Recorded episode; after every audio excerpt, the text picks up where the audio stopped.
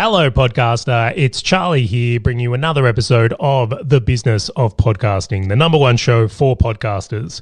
Well, probably not really, but I'm going to claim that title anyway. Anyway, in today's episode, I have Scott Carson of the Note Closers podcast on the show, and this is one of the most interesting conversations I've had with a podcaster. Now, Scott has got not one, not two, not three, not four, but five podcasts he's actually running and working on at the moment, which makes him a true addict in the space. And he's recorded 750 episodes, probably more when I've added up these shows, which I would almost say the experience of a veteran. Now, of course, to be doing that many podcasts, there must be a reason. Like he's not just doing it because. So he's seeing a ton of success in podcasting, and that is a lot of what we'll be sharing uh, in today's interview. Now, there's some things that I think podcasters will find particularly interesting, and I'll, I'll name a couple here before we get into it. I think Scott thinks really differently about publication and promotion. He's not just relying on iTunes or audio, he's doing a lot of live streaming, a lot of video, and then also a lot of radio syndication. And we go into that uh, in the episode itself. We also talk about promotion and how he's monetizing his podcast. And I think if you are a podcaster, please take note because there are some things he's doing differently than most, which you will be able to take advantage of. I'm sure we'll have Scott back on the show at some point as well because there was topics I didn't get a chance to cover that I would love to have him come back on and uh, do again. So we will do another interview from there. But before we get into the episode itself, if you haven't already, please make sure to subscribe to the show and head over to our website and jump on our email list. Now, if you are on our email list, each and every week I send out unique and exclusive content to help podcasters. So if you are a podcaster and you would like to get more help than just this show, then head over to that link and jump on our list. All right, let's head into this episode with Scott. I'm sure you're going to enjoy this one.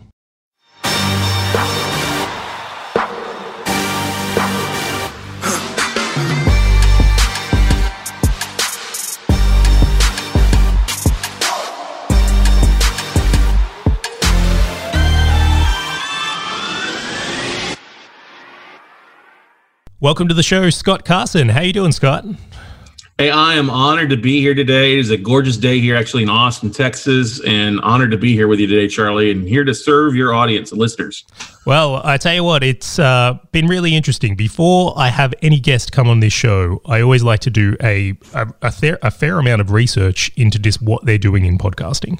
So I will listen to an episode of the podcast. I will see how they're doing on social, and for the first time ever and I mean ever, I actually couldn't complete the research as I kept going down the rabbit hole of just all the things you were doing and all the podcasts. It was actually probably the most fascinating and interesting experience I've had in a while. And I think you're doing quite a lot of truly unique things in this space um, and a very kind of different angle and point of view on pod- podcasting in general. So I'm quite excited for this interview. Quick shout out to uh, Matt and Joe, because uh, without you guys and the Hustle and Flow Show, we wouldn't have been able to uh, connect this and make this happen. But before we get into that, uh, Scott, what I'd love is uh, just for context, can you just tell the listeners, number one, what are your podcasts? Yes, plural. And also what you do in business. Yeah, my major uh, podcast, the the fifty thousand megawatt blowtorch of a, a, show we have, it's called the Note Closers Show. Uh, it is a real estate investing podcast focused on the niche of distressed note and mortgage investing, and been doing it for yeah, not quite three years yet. And then two other podcasts that I have um, kind of spawned off of that. One is called Note Night in America. Uh, I've been doing regular webinars to our investors and our, our database for over eight years now and we start turned in uh, started doing uh, uh, taking those recordings every Monday night and turned it into its own podcast starting last year. I think we're up to episode sixty or sixty five, and then we have another podcast called Note Camp, and we've got kind of actually three volumes of that. Uh, we actually do a online virtual summit via Zoom, kind of like I recording this, uh, at least once a year with a, a lot of our peers investors, vendors in our niche of real estate investing. And so it's a really full live conference that'll have 30 speakers over like two or three days. And we'll have anywhere from like you know 300 to 1100 depending on the on the month. And we've taken those episodes those recordings and turned it into its own set of podcasts as well too. And then we've got a a couple smaller ones here and there that aren't really up there yet. We've got one called the fur babies podcast that we're actually launching. Uh, my spouse is a huge uh, animal lover so we've got a, a, podcast for launch with that. And then we actually created another one called um, uh, the best of Scott Carson because I've been a guest on a lot of other shows. We've turned that to its own podcast to bring on and, and kind of repurpose other people's episodes that have me on as, as a best of, of listening to, so I can send that out to people if they want to have me on as a guest. And then finally, we're doing another one we're launching called uh, uh, the Mass Media Mastermind podcast, which is all about monetization and marketing when it comes to podcasting. I thought I was an addict. I really thought I was about as addicted to podcasting as you can get. Absolutely. Um, not a week goes by where I don't have an idea for a podcast and like my wife or team has to talk me down from the ledge. Is like, you, have you thought about this? Have you thought through this? Are you sure you want to do this? Um, and you've just taken it to a whole nother sphere. And it's like, um, I would even say like uh, mogul level like you're really building up some insane things. So I guess I have to ask the question. We'll bring this back. Why did you get started in podcasting? What was the lure or draw for you?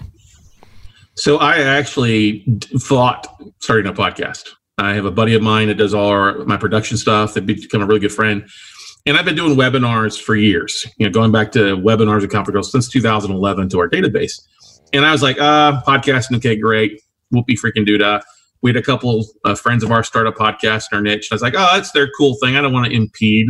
You know, I don't want to look like I'm copycatting. Let them. That's totally fine. Well, when I found out in March or May of uh, 2017 that they were going to stop doing their podcast of like 150, 200 episodes, I was like, what? And it was starting to get bombarded a lot of bit from other places. And my friend who does a production company, he's like, Scott, you should really start one. You do a lot of great content with your videos and stuff on YouTube and Facebook. It'd be really easy to do a podcast. I'm like, oh, I don't want to do all the work. I'm I, am i am a one take guy. I don't want to do all the editing. And I think part of my attraction is I'm just a normal guy. And my thing is like, look, if I can do it, you can do it. And he's like, no, no, no. If you're using like Zoom or something, all you got to do is send us the audio. We'll do all the work for you. I'm like, huh? I'm like, what's this to cost me? He told me the price. I was like, oh, I can't hire somebody to do that for that cheap. So let's do it. And so that's what we did. We just said, okay, Let's start with a Note Night in America podcast. And I'd already been doing like daily Facebook lives um, starting in November 1st of 2016, where I was doing a daily kind of Gary Vaynerchuk kind of model of doing a little bit of anywhere from an eight minute to an hour, just kind of a, hey, what's going on at, at weclosenotes.com, which is my company, or what's going on in the life of Scott Carson? Do, you know, just kind of sharing with our audience the things that we were dealing with or focused on. And so it wasn't hard to transition that to a podcast because I'm I'm a big believer and I, I burn this into my staff and my colleagues like listen marketing has to come first no matter what you do. And and these days wherever you're at uh, unless you're that like remote indian tribe off the coast of india that kills people with spears everybody's in the media business otherwise okay and so that's one of the things we've always focused on is like, let's come in, let's start the day with an hour of marketing, whether it's a Facebook Live or a podcast interview or filming our own podcast. Let's start that off with. And that's kind of what led to us making this transition.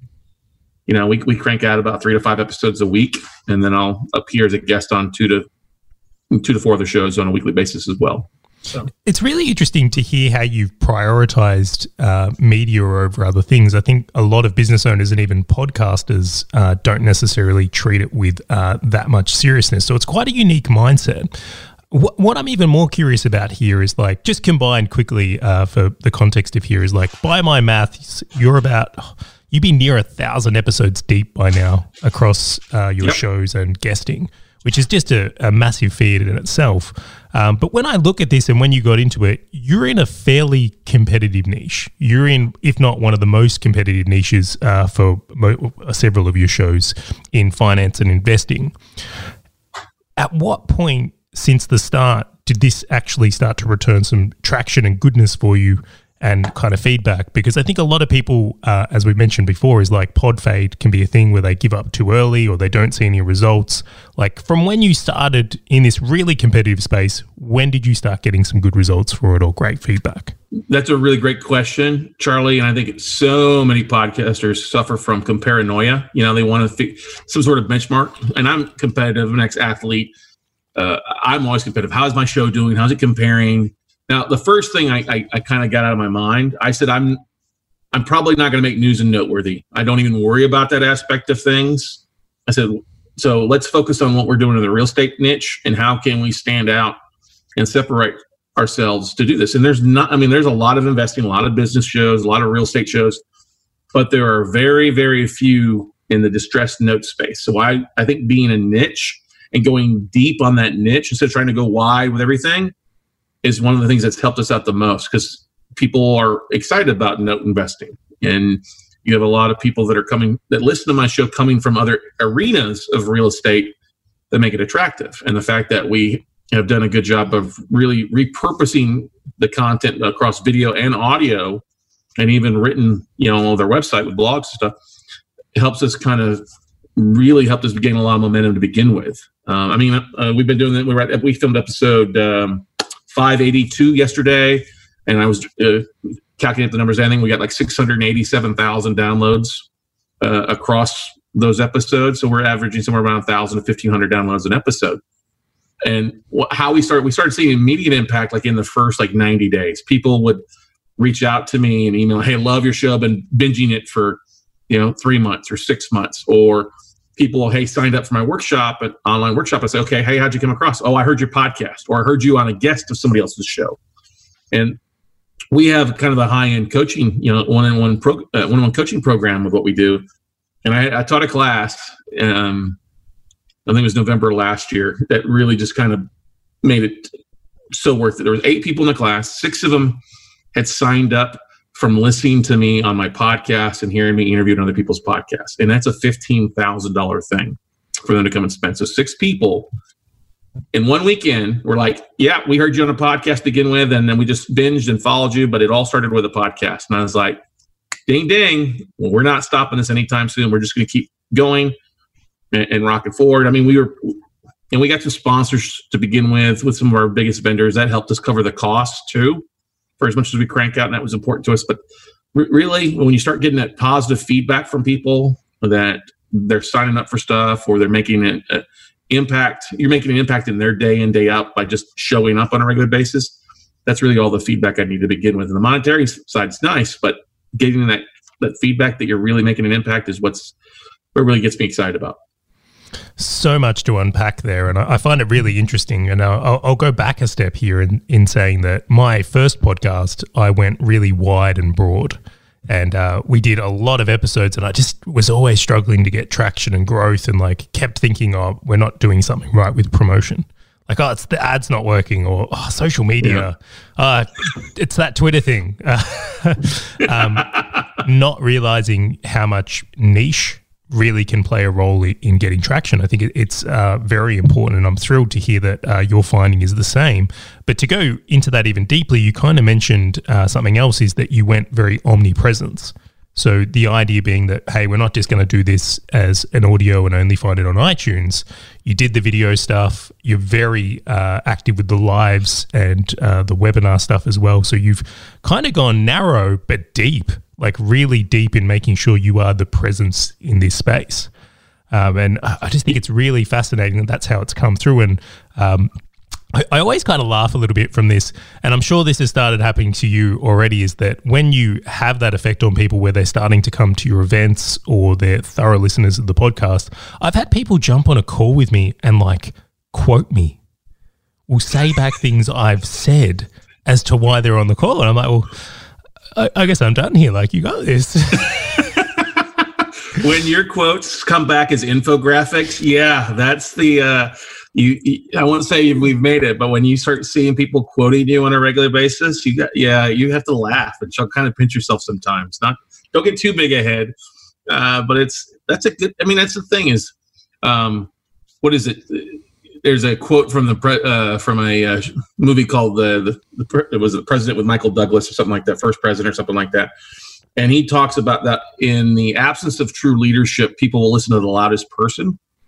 And when you combine that with like Seth, Seth Godin, who's the author of Tribes, was one of my favorite books. Everybody, there's we all have tribes that surround us. They and people are begging for leadership, especially right now. This craziness, you got to lead in some sort of fashion, and you got to pick pick your pick pick your battles and pick where you want to lead the most and where your natural ability lies and, and focus on that you know and that's the thing is it, it may it, uh, there may be total like 10 20000 total people that are in my niche across the country or across the world in this little niche of distressed debt investing but and i want to serve those 20000 people. You know everybody else can have every i mean the millions of other real estate investors but I want to be known for that little niche. I want to be a big fish in a small pond um, versus a small fish in a big pond. Does that make sense? Well, definitely. And I think the advantage podcasters often don't think about is it's the way you can communicate on your show. So if you're in broad investing, like it's really hard to talk about, let's say, real estate or the share market. Like you can only talk really about like principles because as soon as you mm-hmm. speak about one of them, you're isolating the other. And then even yep. within real estate, like you've got the distressed market, which is a market, but then there's also things like I just listened to one of your episode, which is like mobile parks is a type or there's flipping, or there's um, probably tons of them that I'm not aware of at this point. But there's all these other ones that go it, and it's like to serve those people in your market, you're talking about unique things that wouldn't be faced by those other investors. And what's interesting is when you do that, it's quite interesting that you're going to get that person's attention really, really well. Like it's going to cut through the noise. And in today's environment where there is so much noise and there is a lot of loudness, as you've kind of been saying here, the importance of like relevance and cut through, I think, plays such a huge role as well. But I want to um, go into the next part here, is because you have grown what I'm going to call a juggernaut of a media brand here. It's like actually uh, phenomenally well done. I'm really curious about how you guys have approached the growth of the shows and the podcasts themselves and how you really think about like marketing because there's one element which is like making the podcast and making great content, which you guys do really well but getting it in front of people is almost a different sport in itself. So I was hoping you could speak into that. So there's kind of a two part process to that.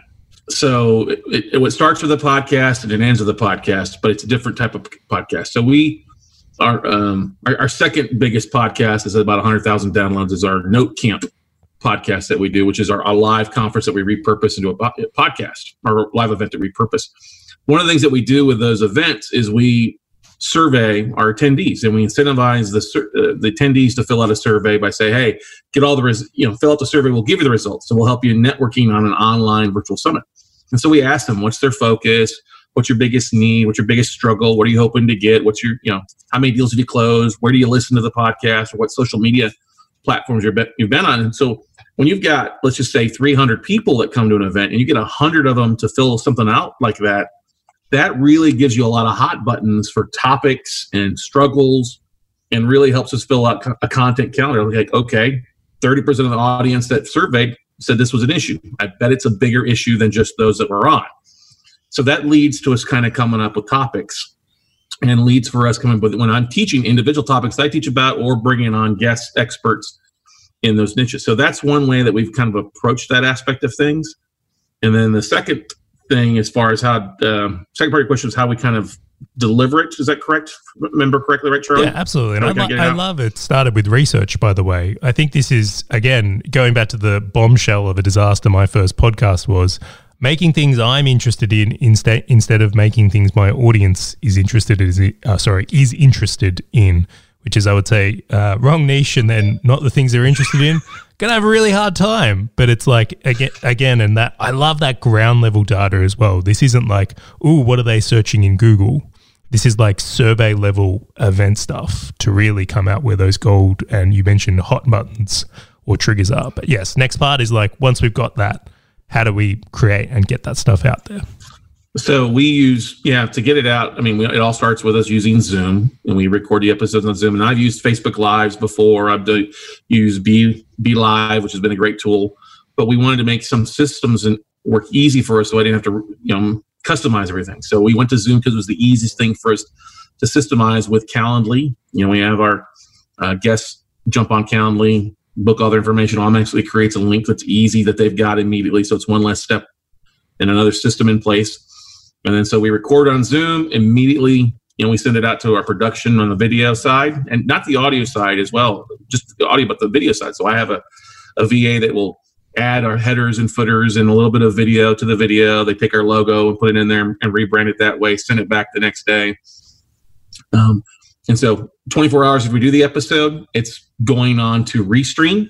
Restream.io is a tool that we, and it's re, you know, going live across uh, our big Facebook page of 35,000 followers, our Twitter account with about 9,000, um, another Facebook group of 5,000.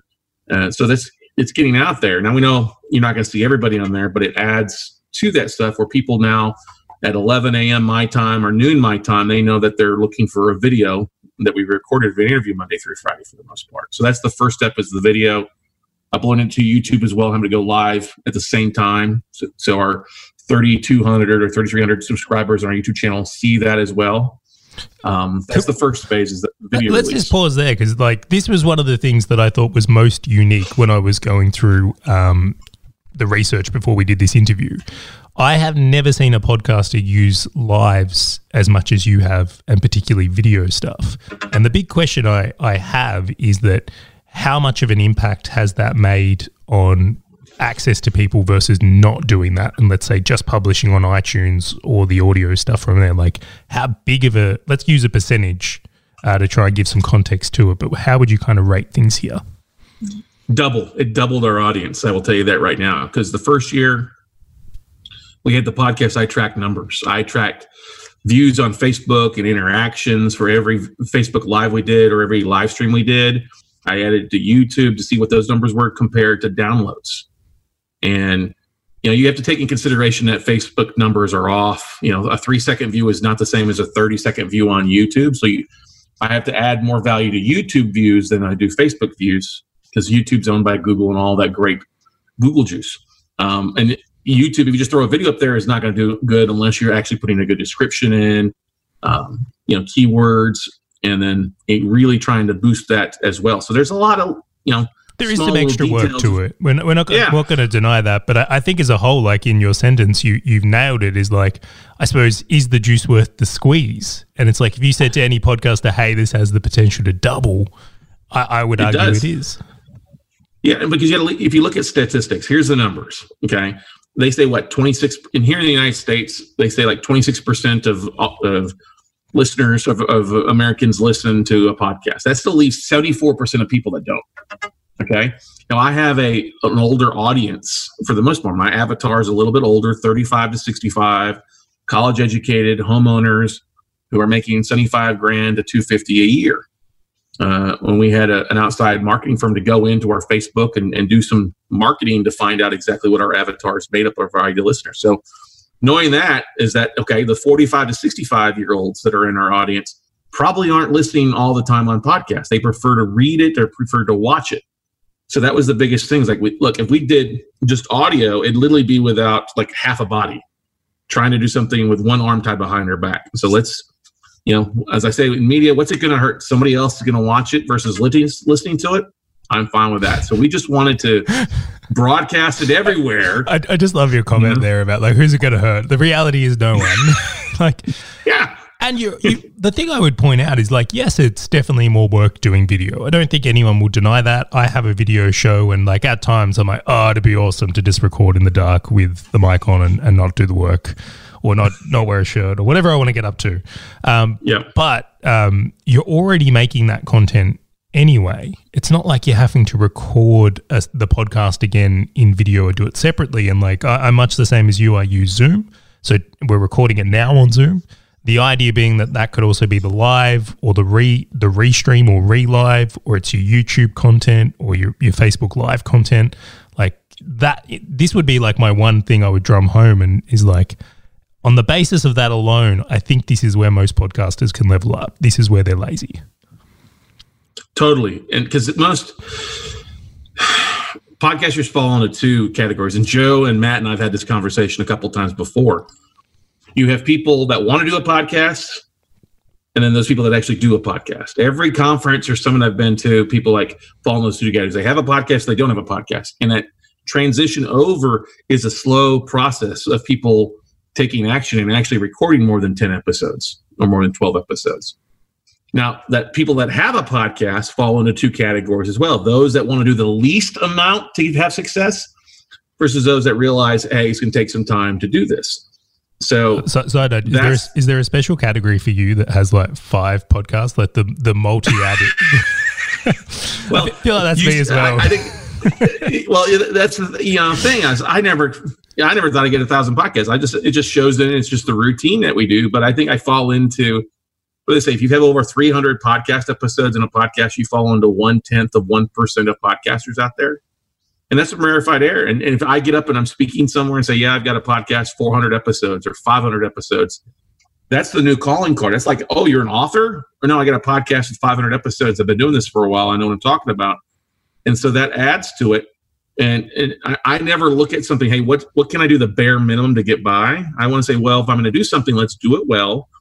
And yes, it does take more work, but let's figure out the easiest or cost effective ways to systematize it. And most podcasters that end up doing all the editing themselves and trying to save, it, you know, when I hear people that, oh, I spent four hours editing my one hour podcast, I'm like, oh, oh, that's horrible. That's a $10 an hour employee job to do. No offense to anybody producing that. But if you have a 10, if you're doing $10 an hour activities, you have a $10 an hour bank account. And that's one of the big things about outsourcing it. And don't get it can be expensive. You crank out 20 episodes, it costs us about $2,500 a month in, in production cost each month for our episodes. But it brings in more with sponsors, it brings in more with memberships, it brings in more by driving people to our classes and building a bigger tribe that we're leading or a bigger audience and going from there. It's interesting on that point. Um, something I think about a lot is that if you're if you're going to be a podcast host, right, the reality is you want to be a leader in a space. You want to be an expert on a matter. You want to be seen in this space as like someone who knows what they're doing. I think every podcaster has that ambition. The thing I can't work out is why anyone would logically think they can spend four hours on editing and not spend that four hours on learning or creating better content. Like, what if you spent four hours on research or further development in your expertise or finding people with that? Like, that is what will have the impact. That is what will lead to ultimately bigger things. Um, and especially with like the world we're in today of like outsourcing and uh, what we do at Valher Media, is absolutely no reason why any expert should edit or do their own show at all. It's still mind blows me that people would consider it. And I know you said not to offend, but I'm going to say to offend. You should be offended right now. Offended to the point you take action and stop doing it. Um, so we'll go from there. But I, I want to loop back around here, though. So we, have covered the video stuff um, as kind of yep. the first part of your process. And then you mentioned it goes into a, a next stage, uh, which maybe is the audio. Um, or potentially, I know you do some radio stuff as well. But what happens after the video is live? What's the the next stage of kind of getting it live and getting it in front of people? So the next stage, once we have the video that goes live on YouTube or Facebook, the, the next phase is we actually take the audio link and then we send it to our radio stations. We're about a, a week and a half to two weeks behind from the time we ep- uh, record an episode to it going live on our website or being shared across iTunes and everything else. So I got really lucky, connect with a, another podcaster who put me in touch with the, this company that has 17 stations across the community, radio stations. They're not the biggest of stations. They're non-Arbitron rated, so you can't really tell listeners. They may have a listenership somewhere between two and five million. Who knows? But it's in 17 different markets. And I was like, what I'm paying for it's ridiculous. Like 700 bucks a total month to have close to 25 episodes, 25 hours of radio station network, a full hour show.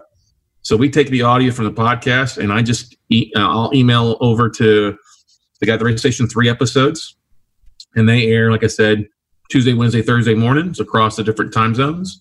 And then those same three episodes repeat Friday, Saturday, and Sunday night at eight o'clock. Now, um, it's a low opt-in ratio when we have call to actions like, hey, go to my website or you know, text notes to 72,000 as a call to action or get my free book or whatever. It's a smaller opt-in ratio there, but it's another way that I, you know, hey, I uh, like I got a report this morning from the radio stations that we have an average of about 80 to 81,000 listeners per hour that are listening to my episodes by, on the radio station's website. That's how they track it. They can see how many listeners. I'm like, hey, that's another 2 million people or 2 million listens on a monthly basis.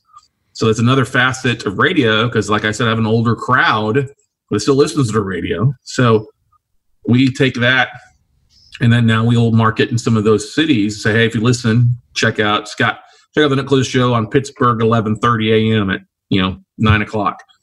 Um, and we're using that. It helps us a to get some pretty good guests that we've got this leverage. It also gets people to share it a little bit more because they know that we're in different places. And we've also it's one of the biggest things we're working on right now is leveraging that in our our marketing and sponsorships. Like, listen, hey, if you want to, we can bring you on and you can be the sponsor for these six shows for the week or these three shows for the week on, in the mornings or the evenings and try to drive revenue that way for the most part. But if anything, the radio station, the audio side of things, that just adds another like feather in our hat. Hey, he's a syndicated radio station. It may be I'm it's like an Amazon bestseller in some of these smaller markets, but it's another facet that adds, you know, adds a uh, you know, adds a nice feather in our hat and, and something that other people don't have. You know, if I reach out to a guest, hey, I'm a syndicated radio station network with millions of listeners each month, it sounds a little bit better than hey, I'm just a podcaster. Uh, you know that aspect of them. It's one of those things that like stigmas definitely exist. That they really, yeah. really do. And like, um, for example, if someone says, uh, "Hey, I've got an apartment in New York," you go, "Oh, this guy, this might be a bit of a hitter." Um, right. So you you can look at things, and we can all agree that there's personas. Now, radio is definitely got a, a higher persona than podcasting. I don't think anyone would uh, disagree with that. So, on the idea that you are nationally broadcasted, it kind of lifts the status of the show. It's almost worth it for that alone, in my opinion, for the ability to get access to guests or reputations or things like that. But the, the thing I love more than anything here is like we, we haven't even really spoken about like the audio yet, which is what majority of podcasters do. And you've got these really two unique uh, facets or outlets or feathers that are allowing you to get exposure in markets that aren't as competitive in your niche. So it's like you've got your niche itself or your sub niche where you do particularly strongly, but then unique outlets. Like there aren't people playing here. Like as you mentioned in the earlier the show, if everyone's competing for new and noteworthy or top shows, like is that the game to play or are there other games to play? Yeah, and I think that I think you have to look at what your show is all about and figure out what's your game. Every niche is different. To figure out what your niche is and figure out how you can stand out. I mean, we've done other things that have been kind of crazy. Like um, when we do live broadcasts on Facebook, we'll do an event that we're doing a live We'll even go to Eventbrite and say, "Hey, we've got a live event. Go to this link to watch us record our live podcast episode." And that's free to do. And so there's a lot of different things that we do to drive media or listeners in to our live streams, and that leads to, oh, I like that live stream. What's your podcast name? Let me go ahead and subscribe it, and and go from there. Or even like just talking to people, like at, like I was at an event, somebody was like, "Oh, how do you, how do you find like look? Just hit Siri, Siri, subscribe to the Note Closers Show podcast," and people are doing it in the audience, and I'm like, "Hey, that's easily done versus me showing it." But just be there's so many different creative ways, and I think so many podcasters out there they they're scared. like, oh, I don't know if that'll work. I'm the guy like, mm, I'll give it a try. If it works, great. If it doesn't work, eh, at least I gave it a try and know not to waste my time there later on. But if it does work, I might really be onto something pretty cool. I, I kind of have the same attitude. Um, for me, I'm, I'm, experimenting with two things right now uh, Twitter ads, number one, and Pinterest, number two, after I received a bit of intel. Um, and I'm going to in a future episode, I'll talk much more deeply about them. And like they may not work, but my whole attitude is like, well, we'll know that, and then we can try the next thing. And eventually, like mm-hmm. you, you find some winners. Like everything we're doing that working is working now was something we didn't know originally. And I think that's a really powerful attitude to take. But on that note, have you actually tried anything and it was just a disaster? Didn't work? Avoid. you know, surprisingly, I don't do a lot with Facebook ads. I don't do anything with Google ads or anything like that. I, will do like a dollar a day kind of thing and just promote the podcast and our podcast groups online. But that's about it. You know, the live live events in in person events. You know, we really kind of hesitate to do those anymore, just because it's hard to put butts in a seat for the most part. And if you're recording in the morning, people are at work. So the more that we can appear on different platforms, probably the better. Um, golly, you know, I, I, here's something I tried editing my own podcast and it was a disaster. that would probably be the biggest thing is I screwed it up more than anything else. but here, uh, here's another uh, here's another thing. Um, the bigger the name, that's can be exciting, but also the bigger the names don't always equal to downloads or subscribers. Um, some of our best episodes have been from us going to the nuts and bolts, which we often will think, oh, everybody knows that and we take that for granted that a lot of people want to hear the pure basic ABCs, nuts and bolts training again and again and again. When we, you know, recorded an episode a year ago on that, like I need to go back and, you know, and, and see what did good a year ago. How did that episode track? Now that we're a year out, is still getting listens, and then I need to probably go back and add another episode that's similar to that or a part B to that. So that's that's one thing, and we got excited like, oh, let's try to get some big names on. You know, they don't share it. they're too busy. Uh, it's not going to be effective. So bringing on your regular Joe Blow collar guy or gal, somebody who's actually doing what you're asking to do and they're normal are sometimes the best things you can do. And so don't, I wouldn't taste, waste a lot of time, you know, chasing after big names. I mean, if they're in your field, great. But for the most part, people will rather hear from other people just like themselves.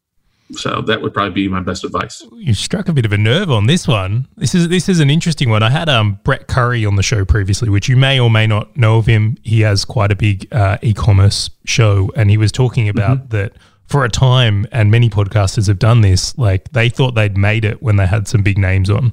Like they thought, oh, this is the catalyst. Now that I've had you know X, Y, and Z on, Tom Cruise got Tom Cruise on the podcast. We'll go with that. Um, I thought, sweet, this, this is it. But the reality is, is um, why even that episode might, and I say might because you highlighted this, might get a peak in downloads. The reality is, is that very few people were staying around for the next episodes. Very people, very few people were jumping on the list or buying. But then on the reverse of that is some of the episodes where maybe it was just them teaching something they'd already done before. Or when they have someone on who was a case study and like started from where the audience is and been a success, has been far more successful in content and what people actually uh, want to hear and want to go through. And I think for, for you particularly is that you've been doing this investing stuff for so long that the um, basics are automated for you. So I, will use the analogy in the idea that's like, you know, tying your shoe. Now, we, we mm-hmm. all just tie our shoe. It's just like we go for it now. Well, most of us, uh, anyhow. But the reality is, if you've never tied a shoe before, you're sitting there and going, right, so this wraparound thing or bunny is like, which one and why? why, why not just get Velcro? Like, why am I tying shoes at all? Or I'm going to move somewhere warm, never wear shoes. Like flip flops, baby. But slip-ons, but but but anyway, to the point, I think we forget that that is actually like how the people in our audience are often feeling or behaving at stuff we we take for granted as experts, particularly when we've been doing it a long time. Yeah, and and that's that's easy to do. Easy because we get so busy and going forward. Hey, I've already covered that. I don't want to cover that again. And we do get sucked into, oh, it's a big name. And don't get me wrong, if I could have Henry Paulson, Harry Paulson, the ex guy, or uh, Warren Buffett on my podcast, you know, those are some bigger names from us here in the States. When it comes to my finance thing, I would be overjoyed. I wouldn't care if only one person listened because I got a chance to spend that time one on one with them. But it doesn't mean my audience wants to hear that. And you said something earlier. We always have to go back to what our audience wants to listen to, what what's impacting them. And so, a really good tool that I would recommend to a lot of people is if you get a chance, talk, put yourself in the, your listener shoes. What are they doing? What are they waking up when and they're doing? What struggles are they dealing with? You know, what fears that are going through their mind right now? You know, what, what's their commute look like? What, what kind of car do they drive? You know, what are they struggling with at work or when they come home?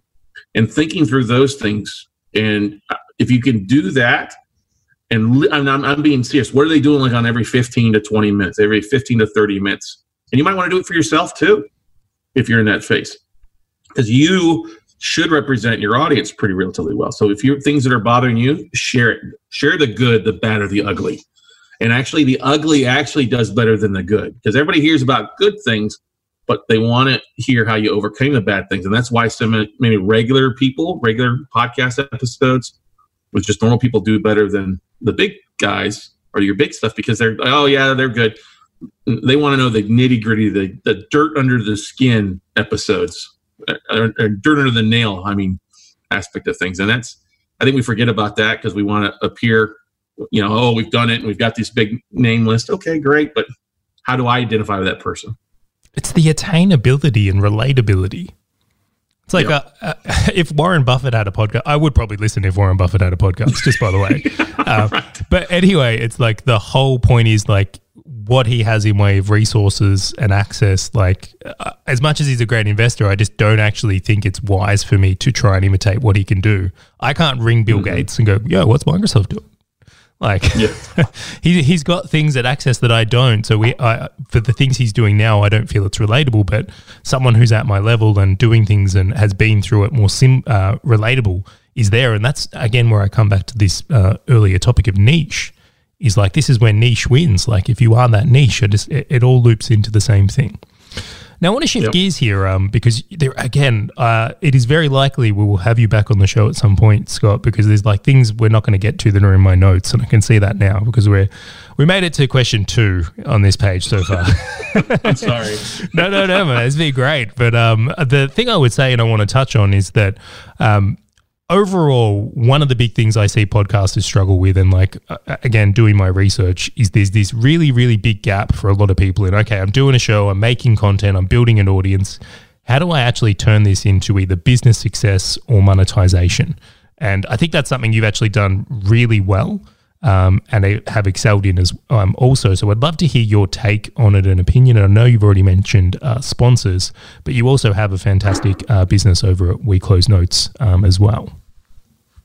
So for most people, I found this from from going to like Podfest and podcast and some of the bigger podcasting conventions we have right here in the states. When they got to talk about monetization, a lot of people were talking about, oh yeah, I sell swag, I sell a T-shirt, or I sell a hat, or I sell a bumper sticker, or something like that. And I was like, I don't want to just sell a T-shirt here and there. But how can we really monetize things? How can we kind of make it of impact? And I'm like, well, let's think about. It. We have people that come on our show that are authors. They've wrote a book on finance or some niche like that, and they want to get their book out. Like, okay. We also have vendors that we deal with on a regular basis that, that have affiliates, you know, affiliate discounts or splits that we can do. And so I was like, let's put a membership together, not like a Patreon. Patreon's great if you want to use that. Let's put a membership together and offer it up to our audience. And since we're in the finance side, people you usually pay more for learning or education or services in the finance industry because we're you know buying and selling houses. You usually have some money to invest with. So I said, let's open up and call something our membership or our WCN membership or We Close Notes membership, where uh, every month we'll send out uh, a swag bag literally a swag bag, but it includes different things. It may include a book or two from people that we've had on the podcast. And if people come on our podcast and they have a book they want to promote, we ask them, say, give me 100 copies of your book. Give them to me for free or just charge me your pure cost. You know, what it would cost you. I want to buy 100 of those books. We prefer for them to donate most of the time, and most of them will. So we take those books, we'll include a sticker in there. We might do a shirt around something different going on in the market like we did, you know, Game of Thrones is going on, so we did Game of Notes T-shirt or uh, Note Hustler, or we sent a, you know, sent a sticker out that said Note King or Lien Lord, you know, and then we also include discounts to our vendors or, or affiliate discounts. Uh, and say, hey, here, use this service; it'll give you a free, you know, 500 text messages a month for your marketing. Or hey, if you go and use our servicing company and send a new you know, loan over to them to servicing, they'll give you $50 off your boarding fees you know, if you want to take this class, you can get it for 99 bucks versus 9.99 because they're a, a, member. So we always, the way we look at it is like, I know I can deliver at least $97 worth of value and either A, making them more than that or saving them more than that on a monthly basis. It's stuff that I would get thrown at me anyway. And so that's what we did. We kind of outlined 12 months of product, whether it was a coffee mug or a hat, a shirt or stickers, like I said, or even like a, a an Arctic nice, you know, insulated mug was one month we sent out to so we said that okay what's this going to cost us to do that for 100 people shipping stuff like that. So we figured it's going to cost us about 30 bucks a month to send the stuff out on a regular basis. So i said well let's do it for 97 a month. That's a magical price. So we had roughly right at 100 people sign up immediately for that. So that put 10 grand of income coming in. If we've only got to pay 30 bucks out that means expenses are 30 bucks you know 3000 so it was able to bring in and put you know 70 80000 dollars in revenue to our bottom line, which helped us finance the podcast and, and was a great way to monetize. And um, a big mistake a lot of people do with memberships, they leave it open year round. There's no sense of urgency. So we only open up that membership like three times a year around our workshop schedule or our training schedule. And if they come in at 97, great. If they cancel it and they want to come back in, it bumps it to 149. They only get that, you know, the extra price discount on the front end side and people love that. They're like, oh yeah. So now when we send them a swag bag, they're pulling out the books and taking pictures of themselves with the book, which we then give that to obviously the people that gave us the books and they love it because now they've got a hundred micro influencers out there that are sharing not only in our groups but sharing on other so- social media websites. And people will see that, and we use it as they listen. If you would you like to have hundred people share your book, oh yeah, well send me hundred copies of your book, and we'll get it done for you quite unique. Very so many unique elements there. Um, I, I kind of want to go to back to one is like starting from like pardon me, um, starting from the idea that um, you saw swag being a thing and not just saying, hey, I'm going to make t shirts and sell We Close Note t shirts and like bringing this unique element to it. And then, like, traditional media would have, like, for example, your podcast guest pay to get that type of access, where you guys have actually monetized through the consumer or the audience and then use that in a unique way um, to kind of bring it together. So it's it's very close to a PR model, but not at all, um, which I think is very very different. And then the other side of that is that this is likely stuff your audience would want. And it's just connecting that, you becoming the connective tissue and offsetting it. So, again, I haven't found another podcaster uh, thinking about it like that, um, which is, is very, very cool there. Um, the next part is um, launch for urgency. So only opening the door three times a year.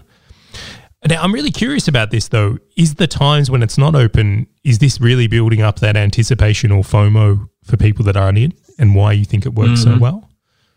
It does because it's the anticipation. And we, we do some cool things with our stuff. You know, it's nice colored, it, it's fit, you know, the shirts fit, they're unique into our niche. You know, people um, like especially with Star Wars, we've done a big thing with the Note Wars, you know, logo. So we try to use pop culture to identify opportunities in marketing for stuff like that. So that's the thing. People like it because they can't see that anywhere else. I mean, we, I think, yeah, could they pay somebody to go out and create a T-shirt? Yeah, of course, but they're not going to do that. They would rather get some. So it's like a, it's the little kid getting Christmas. You know, what's coming in the swag bag this month? And when when we shipped out some different things, and it, you know, we like shipped out one day, and then um, we you know we got busy and didn't ship out till the next week. People were getting upset, like calling, "I didn't get my swag bag this month." I'm like, "Whoa, dude, just chill. It's it's already on its way to you. You know, it's coming." Um, you know, and, and that's the thing. We tell people, like, if, if you want to cancel anytime, you cancel anytime. We still have done really well with having people come in, and and some people will leave for different variety of reasons, but we still it, helps us replenish that stuff. So listen, okay, you're on the waiting list. Hey, now's the time to sign up. Um, and that helps us too, so we can kind of logistically plan what's coming in on a cash flow basis. Yeah, who's signing up at specific times of the year, so we know that we can you know map this out for long term. And because I think was I saw some statistics that the average membership, somebody stays in average membership something like this for like three months. That is the average. We're going on. We just surpassed our two year anniversary on that, and we still have seventy five percent of our original members it's quite fascinating from my point of view. Like, let's say you are someone who sells information, which you fit into that category. You are an info yep. marketer in a way. Um, a lot of people, when they're thinking about their membership, are only thinking about, right, what's the next training or product I'm going to give them? It's rare they're thinking about giving other people's products or books or merchandise or swag bags in this case from here. And it's interesting that that seems to be cutting through uniquely like very, very uniquely. I, I, I very much wonder if you'd just said, well, right, we're going to do a unique training every month or do something or bring in something from that arm, would it be doing as well the same? So we do that sometimes. Some months when I have a workshop or a conference, we don't send a swag bag that month. They're they're getting their bonus that month is a, a, t- a free ticket to the event as well. So that is often evergreen. We do everything online, so we don't have a lot of overhead when it comes to that. And then the way we looked at too is like, okay, if somebody signed up for two of our workshops which are like five ninety nine a piece, if they, you know, people would repeat. We usually let people repeat. Like, listen, well, there's still got a way. We got all these people that repeat, and let's find a way to monetize that. And said, okay, sign up for the membership. You pay ninety seven dollars a month. It's like what you would have paid to attend two workshops anyway. And so that's that's one thing we look at that aspect of that a little bit. Um, we, I have found that the most um, trustworthy educators out there, people that have been around, is where they've stuck to the same thing. Now, we're very cautious about who we promote or who we bring on. We want to make sure it's something that's very valuable. We're not just promoting every type of real estate class out there. There's plenty of people that do that. Yeah, you, I'm you very, very co- got to vet it, got to b- believe it. And so when I recommend a class or I recommend somebody or bring them on the show, they know that I'm just not. I didn't get paid, you know, five thousand bucks to promote them for the month. They're not the flavor of the month. Hey, that George Antone is somebody I trust, just somebody's book I love. It's stuff that I actually paid for myself and gone through.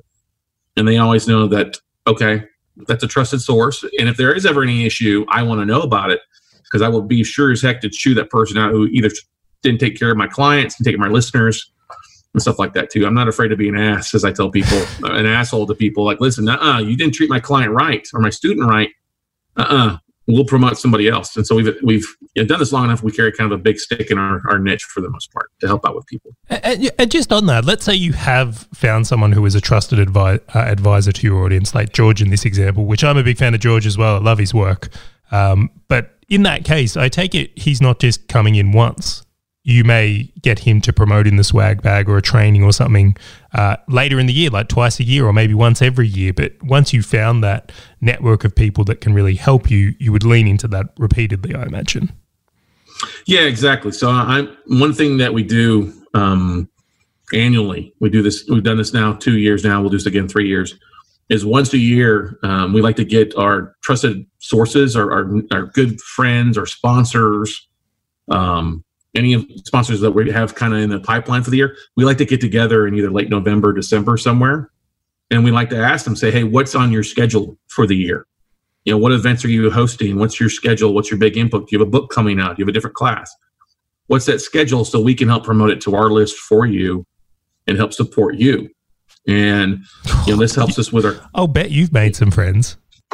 Well, yeah, yeah. I mean, the first time we did it, we had like six people. We had doubled this year, but I, I literally learned that from Shaquille O'Neal, you know, the famous NBA basketball player. He, he promotes so much stuff and such a big sponsor. I saw that he does an event every year called Shackville or something like that in December, where he brings in every company that he owns or he's a speaker for, from Ring to Krispy Kreme donuts, whatever.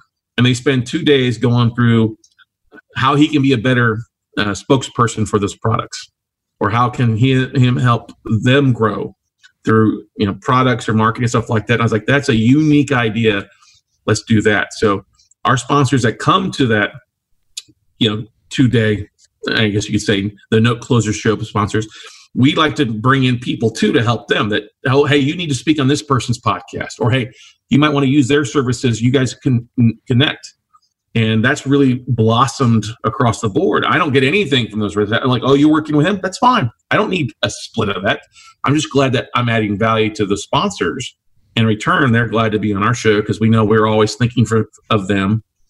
Either and they're glad to come on our show or glad to promote us because it's become its own really great environment and ecosystem, uh, ecosystem of really sharing and and um, I guess you could say the, the giver's gain aspect. If you're a BNI networking kind of guy, giver's gain, and uh, it's it's it's helped us have some really great uh, relationships, and people want to be a part of it.